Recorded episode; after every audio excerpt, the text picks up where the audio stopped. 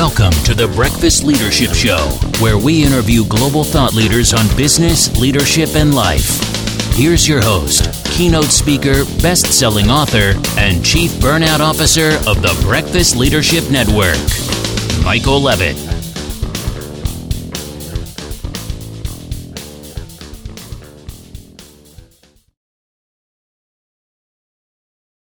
Welcome back. I've got Caren Kenney on the line. Caren, how are you? I'm doing great, Michael. How are you doing? I am awesome. I've been looking forward to this conversation for some time because we do some work uh, similar, but obviously, you know, a lot of differences as well. But as we were talking in the pre-show, the last few years have been uh, interesting to say the least. So, why don't you share a little bit about you, and then we'll dive into this conversation. Sure. Um, well, right now I'm, I'm CEO of a company called Evolve Leadership, and we do executive coaching and development. Um, training. We do one-on-one coaching, but we also do, or I should say, also team-on-one coaching, but we also do workshops. But really focusing on a holistic approach to leaders, um, not just looking at the it, it's the brain and the heart and the body. We we um, recognize that well-being and leadership are inextricably linked, and that we have to look at the whole person. But um, came to this through. Uh, I remember uh, learning a bit about your background, um, not just this set trajectory or linear path. And I think mine was similar, where uh, I've worked in communications and high tech and um, but lost a husband ultimately to a mental illness and um, co-founded a company focused on digital health coaching programs for people with mental health and behavioral health issues ultimately got acquired into j&j um, got into leadership coaching and development um, in their Human Performance Institute, which we also uh, acquired. Um, I was on the leadership team for the health and wellness group. And then um, when the Human Performance Institute closed, the commercial business started this this career. So, but really everything has been based in a passion around mental health and well-being and understanding how the mind and body are linked and how, you know, especially in leadership, we need to look at the whole person and their whole ecosystem. It's critical critical work and you know all that you know, you made a comment about you know how our careers weren't this straight path. You yeah. you spend a few years, and you get the promotion, then you get this, and then you retire, you get the gold watch and all that stuff. No, it, it literally looks like someone took in mine it's kind of a ball and just threw it down a hallway and it bounced all over the place. Which you know earlier in the career that was oh that's a no no, but now you know people almost expect it of of people. But I look at it as all the tools that we've picked up along the way, we continue to use. I may not think, okay, where did I learn how to do this particular technique or talk about this subject? You know, I could think about it and say, sure, but it just went into the tool bag because I knew that at some point I would use it at, you know, uh, at some juncture with some organization. And it's proved to be, you know, quite beneficial for, for you, I'm sure, and, and for myself. Yeah, I, I, actually encourage it for people right now if I'm coaching or talking to some of the younger people, um, because it is all that learning. And I remember this from your story um, the different careers that you've had and the people that you got to meet and companies that you work with, everything contributed to what you're doing right now. There's no one who could do exactly what you're doing and who brings the level of expertise. And i think for for me and for other people we have our collective experience. It wasn't this linear and take this course or or you know you know go up up the the food chain there. So in, in the same company et cetera. So i do think people who can embrace different experiences both through their professions and personally um, is really what makes you a unique leader and passionate about what you do as long as you follow your your heart and your purpose. That's what's really important is just making sure that you're enjoying yourself yes. while you're doing it. And i think that's one of the things that we're seeing in the work world now and even before the pandemic. Again when we were talking uh, before we hit record yeah, I think we both recognize that the issues that we're seeing right now with the great resignation, quiet quitting. Um, Deloitte did a study and they said nearly seven out of 10 CEOs are thinking about quitting. Yes. I mean, that, that's just astronomically alarming to me because knowing that what happens when a leader leaves an organization whether they are viewed as being a great leader or being viewed as maybe someone that has some room for improvement. Uh, it's still devastating to organizations and it's just so disruptive. And I, I think that a lot of it boils down to people have forgotten how to enjoy themselves and take care of themselves and not just you know from a okay eat right foods get exercise and all of that but the the mental side of things has been neglected for way too long for so many people and it, it's it's coming to a head if it hasn't already, and we're we're seeing that in you know, every sector. There's people that are struggling with with the work that they're doing. They're burning out, they're quitting, they're quiet quitting, they're they're moving on to a different organization thinking it will be different. Spoiler alert, not likely. Yeah. But um, the grass, the you know, I, I have a few sayings about the grass is always greener. One is more negative, and the yeah, the grass is greener on the other side. But what's underneath that grass? Is it a septic tank? Is it you know what's under there? But also the more positive outlook of things is the grass is greener where you water it, and I think mm. we delegate as an employee. So I'll speak as an employee, or as even a leader we delegate our well-being and our happiness and our joy and fulfillment to external things instead of internal things. And i think that's one of the biggest challenges. I'd love to hear your thoughts on that. Yeah well said. I, I completely agree with that. I think with regard to your first point is we you know people were already struggling before the pandemic. Um, it just exacerbated it. Um, it also brought people to a recognition that I've just been going so hard and fast and nonstop. Um, they didn't realize how burnt out they were because they had not stopped. It's kind of like people who work really hard, those kind of nonstop executives, they go on vacation. Sometimes they get sick because their body is just like, okay, now I, am breaking down. You know, they, they don't give it a break. So no one was getting the recovery they needed. Everybody was going, you know, always focusing on achievement too. It's like you just have to get to that next level or, or deliver the number. So they were sacrificing themselves in the progress. The pandemic hit, it brought a whole new set of challenges, but also caused people to think and say, I, I don't want to keep doing this. But then it's the extreme of this quiet quitting or, you know, it's what what's unfortunate is you know, as you said, you have to find passion in your work and purpose in your work. And maybe you can't and then you need to do something different but it's not about just kind of checking out and taking off. It's like this is actually an opportunity for us to think about what matters you know what what is your pur- purpose? What matters to you? What excites you? And then direct your energy that way in a thoughtful way instead of kind of passive aggressive behavior around it or, or dramatic changes because also to your point about leadership yes the the failures of leadership whether it's dismissals or as you said quitting because it's not worth it to their mental well-being the impact is certainly huge financially to a company but culturally um, you know I, I worry about our businesses and then it's just you look at the political world and leaders and whatever side you're on and who wants one of those roles because uh, of, of the way we are as a country, how divisive and um, opinionated and it, are we going to get to the point in leadership where we don't have good strong leaders anymore because i feel like it's not worth it? 70% is a very large number. That deloitte study was very concerning to me.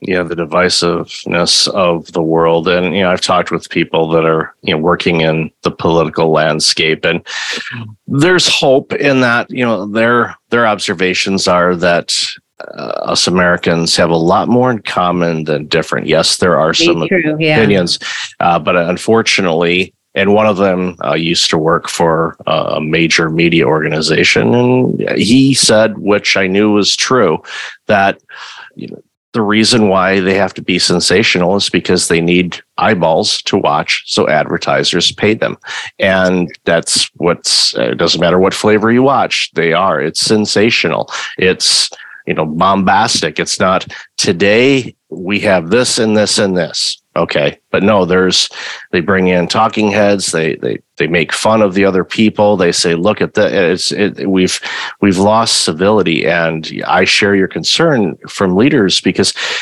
getting into the ring to be a leader is not an easy task. Uh, there's a lot of time, effort. You have to make decisions quickly. And there are many days, uh, whether you're a leader or even the front lines, depending on what type of role you're in, you feel like a pinata. You're getting hit internally, externally. You can't win. And it gets to the point where it's like, why, why bother? Why I should just leave this, even though, you know, from a financial standpoint, it might be detrimental to that individual as well but we've seen that we've seen a lot of people especially after the pandemic you know walk away from roles that were paying more and taking a role that they felt was more in line with you know the amount of stress they want to put into it but again I think that's where sometimes some short term thinking kicks in, and you're not doing the deeper work and saying, okay, well, why? Was this stressful for me? Why did this bother me? Because if you don't do that work, then you know the greener grass comment that I made earlier will continue to happen. Every you'll you just bounce around and you go. Eventually, you're gonna have to look in the mirror and go, okay, the common denominator in all this situation is me, yeah. and that's and that's difficult for people to look in because unfortunately, we tend to be our worst judges uh, on the decisions we make. Uh, the good ones, we're like, oh, yeah, I was good on that. I was smart. But the bad ones, wow, we beat ourselves up pretty hard. Yeah, we're good storytellers for sure um, about why we can or can't do things or why they can't happen. So I, I do agree with you. It's it's got to be about taking accountability and responsibility. I think it's also kind of going back to the purpose piece of um, you know if you're not aligned to a north star and what matters you're just kind of skimming across the surface and and you can bounce around but you know at the end of your life are you going to look back and and be proud of, of what you've done be happy with the way you've led it? And too often people are finding themselves empty and i think stopping and reflecting on what matters and you can find purpose in your work. One one of my clients was talking about well working in a high end, just a fast paced, cutthroat type environment. Well, I can't find any purpose in my work. Well, your work might not be your purpose. And by the way, it shouldn't. Your work, though, should allow you to activate your purpose. And you can actually find moments like mentoring someone else or helping someone who is in this tough environment, showing them how you're coping and taking care of yourselves. Or, but it is about looking inside yourself and um, you know, to your point too, the organi- you can't change an organization, but leaders can focus on themselves and then think about the impact that they want to have. And then that has a cascading effect. Ideally, you see that at the top of the house, at the top of the organization, you see the behavior change, you see the values, you know, adherence. Um, but it's throughout the organization because everyone's a leader in some way. They have teams. And so I do agree. It's people are looking to companies to, you know, provide more benefits or how are we going to keep our employees and retain them or bring them back to the office? It's what do you, what do you want to do to make a difference in the sphere of influence that you have and how can you bring that to life? It is um, just a society right now where we're looking to other people i think sometimes to make us happy but to your point you know focus on yourself it's important and even the you know the working from home and hybrid and trying to sort through that. I spoke at an hr conference last month and had some conversations with people. It's like we're really struggling with this and what we want to do and i i told them well you know what? One i know this may sound counterintuitive but talk to your people.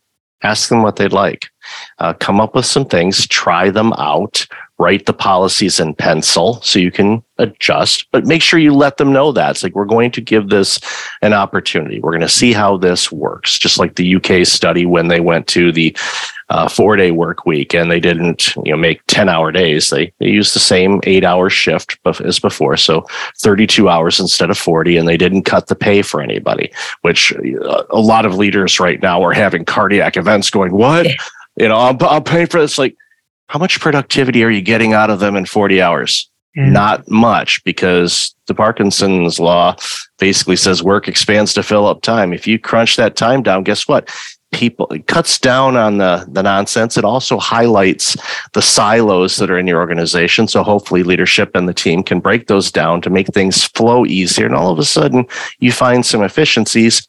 You're better at what you do because the focus is there and you're like, okay, I've got to get this done by Thursday. well, you're going to be focusing on it, hopefully, to right. get it done by Thursday. If you go, got until Friday and it's Wednesday afternoon, you're like, I don't feel like it. I'm just as guilty of that as anybody. So I get it. But again, it's being open and in in talking about things and see what makes sense for you. But please don't forget to talk to the customer too because yeah. you don't want you don't want to lose them because then you don't have to worry about you're going to work zero hours a week because the company's not going to exist.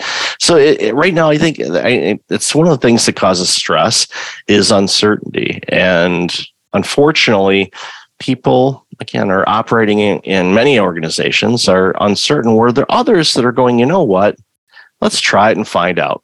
Let's yeah. see. And, and I love those organizations because like if it doesn't work, we change it. Okay.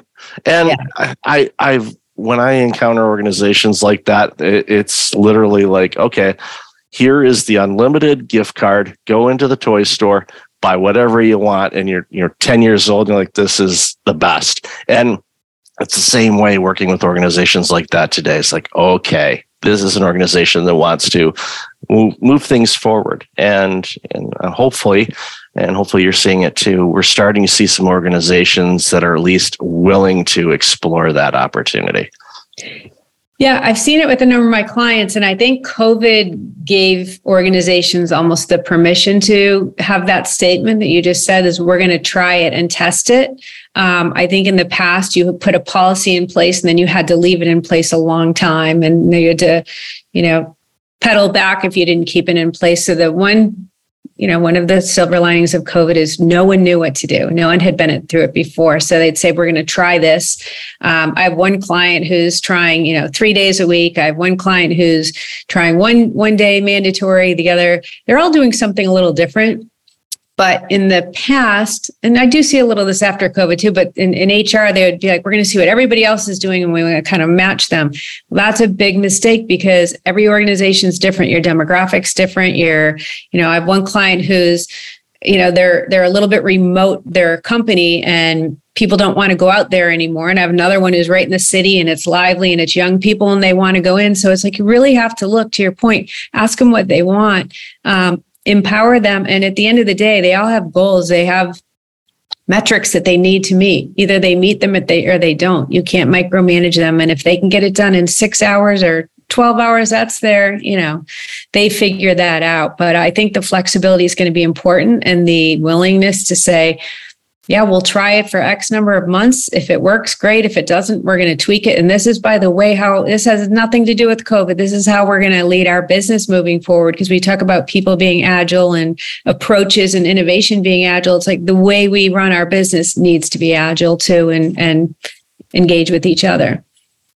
Well, even the recent uh, news story about Chick fil A that's exploring basically three day work weeks for their full time employees. Mm-hmm. And they're working 13 or 14 hour shifts, which is a long day. Yeah. Um, but on that flip side, they have four days off. And for some people, that may be very enticing. And I know they had a big surge in applications because they were, like many situations in uh, certain industries, they've had a difficult time recruiting and retaining people. So I give them credit for trying something out of out of the box, and yeah. again, give it a give it a shot and see see what happens. And it'll be interesting to watch because again, eh, other industries may look at that if they're having you know, similar problems. Say, okay, well, we we put in, you know.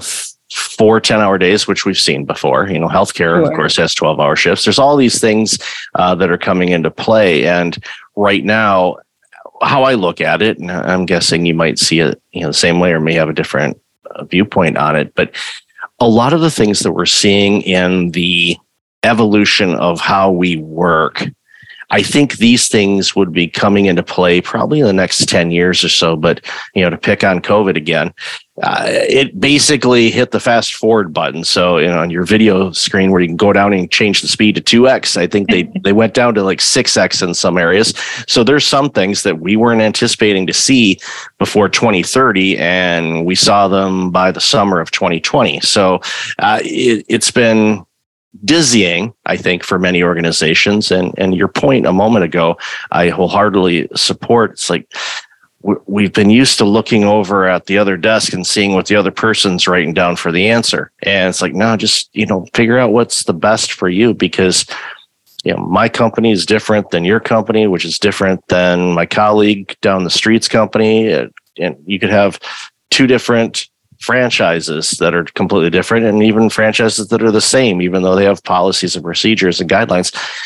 How they run things can vary. So it, it really, I guess the message I want to relay to everybody is give it an opportunity, try something new because what we were doing, we're seeing isn't working as well or at all uh, in many instances. And we have to be a little bit more creative. It's an op, I look at this as an opportunity. And I know as, as tragic as what we've endured over the last few years with loss of life and inability to do certain things or go places or supply chain issues, all the things that we hear about day after day. I, I, think it is an opportunity for us to say, okay, if we could redesign this, what would we make it look like?